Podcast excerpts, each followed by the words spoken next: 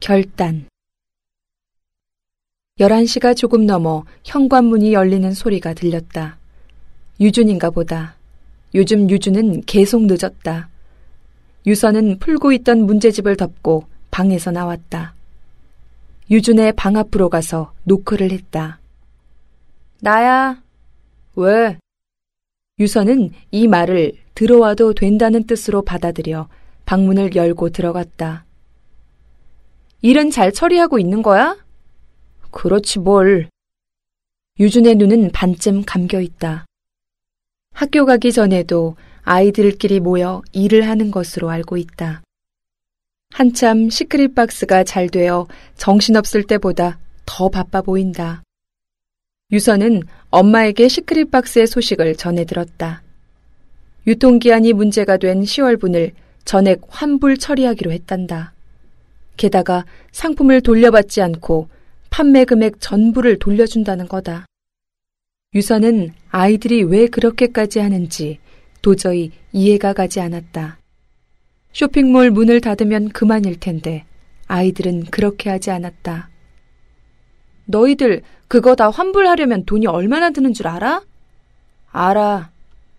유준이 심드렁하게 대답했다. 10월분을 환불해 주려면 이제까지의 수익금을 다 털어야 한다. 지우가 전액 환불을 해주자는 방법을 처음 제안했을 때 유주는 별로 내키지 않았다. 1년 가까이 시크릿 박스에 쏟아부은 정성과 시간이 얼만데 수익금을 고스란히 내놓자니 유준은 지우의 의견에 반대했다. 잘못을 한 건 유통기한을 속인 화장품을 납품한 셀러 화장품이지 우리들이 아니다. 억울했다. 억울하고 또 억울했다. 하지만 피해자는 우리들만이 아니었다. 시크릿 박스를 좋아했던 고객들도 또 다른 피해자다. 시크릿 박스는 10대가 만들어 나간다는 것에 의의가 있었다. 고객들은 시크릿 박스를 믿고 시크릿 박스에서 활동했다. 이 모든 건 시크릿 박스의 이름을 걸고 일어난 일이다. 그렇기에 모른 척 할 수 없었고, 그래서도 안 됐다. 아이들은 피해 고객들에게 진심을 전할 수 있는 가장 큰 사과의 방법이 무엇인지에 대해 이야기를 나눴다. 결국 유준과 나머지 아이들도 지우의 의견을 받아들였다. 시크릿 박스를 사랑해 주었던 고객들에게 시크릿 박스가 책임을 지는 모습을 보여주고 싶었다. 누나, 잔소리 할 거면 그만 나가줘. 나 엄청 피곤해. 유준이 옷을 갈아입지도 않은 채 침대에 누웠다. 니들 회계는 누가 하고 있어? 그거 할 정신이 어딨어. 지금 고객 정보 확인해서 사과 메일 보내고 답장 받느라 정신 없다고. 네, 그럴 줄 알았어. 그렇게 일처리해서 어떻게 할 건데? 잔소리가 지겨운 유준은 이불을 머리 끝까지 뒤집어 썼다. 유선은 유준이 하는 일마다 못마땅해 하고 훈계를 했다. 유준도 유선이 자신을 한심하게 여긴다는 걸 알고 있다. 내가 할게, 회계일. 누나, 우리 회계에 쓸 돈 없어. 안 받아. 내가 돈 안 받고 해주겠다고, 이 멍청아. 유준이 침대에서 벌떡 일어났다. 뭐? 유준이 의심쩍은 눈으로 유선을 바라보았다. 다른 사람도 아닌 유선이 돈을 받지 않고 회계일을 봐주겠다고? 유준은 자신이 잘못 들은 게 아닌가 싶어 다시 한번 유선에게 확인을 했다. 진짜 돈 안 받고 해준다고? 누나가? 지금 내가 가지고 있는 자료로 가상 금액 정리해서 내 메일로 보낼게. 유선은 그 말을 남기고 방에서 나왔다. 고마워! 역시 누나밖에 없어! 유준이 소리치는 게 바깥까지 다 들렸다. 방으로 돌아온 유선은 책상 앞에 앉았다. 왜 자신이 아이들을 돕겠다고 한 건지 모르겠다. 동생에 대한 안타까움? 아니면 그동안 함께 일한 아이들에 대한 일말의 동정? 잘 모르겠다. 여전히 시크릿 박스의 아이들을 이해할 수 없다. 무모한 시작부터 무리한 마무리까지 유선의 눈에 네 명의 아이들은 어디로 튈지 모르는 예측 불가능한 망둥이들로만 보인다. 하지만 이제는 저 아이들이 완전히 틀렸다는 생각은 들지 않는다. 환불 절차가 끝나고 어느 정도 일이 마무리되어 갈 무렵 여울에게 한 통의 전화가 왔다. 두 달 전 연락을 해왔던 아리아 화장품의 백찬 부장이었다. 로션 사건이 터졌을 때 여울은 아리아 화장품의 제안을 받아들이지 않은 게 무척 후회가 되었다. 아리아 화장품은 여울을 다시 만나고 싶다고 했다.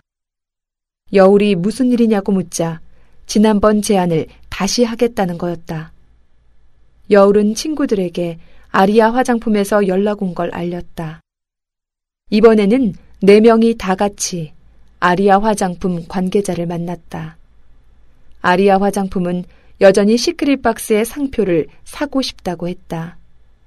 인수 조건은 지난 제안 때보다 줄어든 4천만 원으로 거래가 된다면 1인당 1천만 원씩을 받을 수 있다. 이거 아주 괜찮은 조건이에요. 여러분들이 시크릿 박스 계속 운영할 거 아니잖아요. 백 부장은 시크릿 박스의 상황을 모두 알고 있다. 현재 시크릿 박스는 다음 달 상품을 기획하지 않고 있으며 판매 예정도 없다. 아리아 화장품에서도 지금처럼 시크릿 박스를 운영할 건가요? 여울이 조심스럽게 아리아 화장품의 판매 계획에 대해 물었다.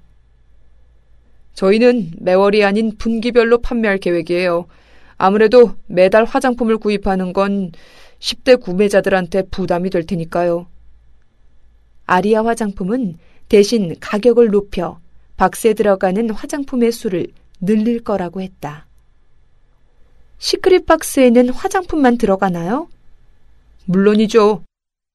화장품 회사에서 운영하게 되면 당연히 화장품만 넣을 게 뻔한데 그렇다는 말에 아이들은 조금 실망스러웠다. 10대를 위한 맞춤 화장품 상자를 우리 회사도 예전부터 생각했어요. 10대 구매 고객이 점차 늘어나고 있으니까요. 비슷한 상품을 새로 기획해도 되지만 시크릿 박스를 재정비해서 취지를 이어가고 싶어요. 물론 지금 시크릿 박스의 이미지가 많이 하락했지만 우리 회사에서 인수하면 이미지는 되살릴 수 있어요. 백 부장은 이대로 시크릿 박스를 접을 거라면 자기들에게 넘기는 게 좋지 않겠냐고 했다. 아이들은 상의를 해본 후 다시 연락을 하겠다 말하고 백 부장과 헤어졌다. 사무실로 가는 길에 여울은 아이스크림을 먹으러 가자고 했다. 추운데 무슨 아이스크림이냐며 지우가 한마디 할 줄 알았는데 순순히 그러자고 응했다. 아이스크림을 먹으면서 아이들은 아무 말도 하지 않았다. 여울은 친구들의 눈치를 살폈다. 다들 무슨 생각을 하고 있는지 알고 있다. 다만 누구도 먼저 말을 꺼내지 못하고 있을 뿐이다. 우리 아리아 화장품 제안 받아들이자. 어차피 이 상황에서 계속 운영할 수도 없잖아. 우리도 이제 곧 고3이니까 수능 보거나 취업할 거고. 아리아 화장품에서 제시한 조건 너무 좋은 것 같아. 이거 정말 잘 된 일 아니야? 여울의 목소리 톤이 평소보다 높았다. 아이들이 계속 조용히 있자 여울이 계속 말을 했다. 진짜 좋은 기회야. 우리한테 돈도 준다잖아. 얼른 결정하자. 여울은 대답을 재촉했다. 친구들이 흔들리는 모습을 보면 여울도 또다시 흔들릴 것 같았다. 아리아 화장품의 제안은 아이들에게 남은 마지막 기회다. 나도 여울이 말대로 하는 게 좋을 것 같아. 아무래도 지금 상태에서 계속하는 건 어려울 것 같아. 유준도 시크릿 박스의 이미지가 나빠져 다시 고객을 모으는 게 쉽지 않을 거라고 말했다. 게다가 아리아 화장품에서 제안한 금액은 결코 작지 않다. 1년치 대학 등록금이 넘는다. 환불 문제로 그동안의 수익금이 다 사라져 버렸기에 아이들에게 남은 돈은 없었다. 그래, 시크릿 박스가 아예 없어지는 거 아니잖아. 이대로 회사 문 닫을 바에야 아리아 화장품에서 계속하는 게 좋을 것 같아. 다솜도 상표를 넘기는데 동의했다. 지우는 아무 의견도 내지 않았다. 서지우, 너도 동의하는 거지? 너야말로 제일 바빠질 거잖아. 고3 되면 이거 할 여유 없어. 너 공부해야지. 여울이 지우를 바라보며 물었다. 사실 지우는 지난 1년 동안 성적이 많이 떨어졌다. 1학년 때는 상위권이었는데 2학년 때 본격적으로 시크릿박스 일을 하면서 중위권 밑으로 떨어졌다. 지우도 결국 그러자며 고개를 끄덕였다. 그럼 다들 동의한 거다. 아, 이 체리 맛 되게 맛있다. 여울은 스푼으로 연신 아이스크림을 떠먹었다. 저 아래부터 올라오는 뜨거운 것을 꿀꺽하고 삼키고는 차가운 아이스크림으로 완전히 밀어내렸다.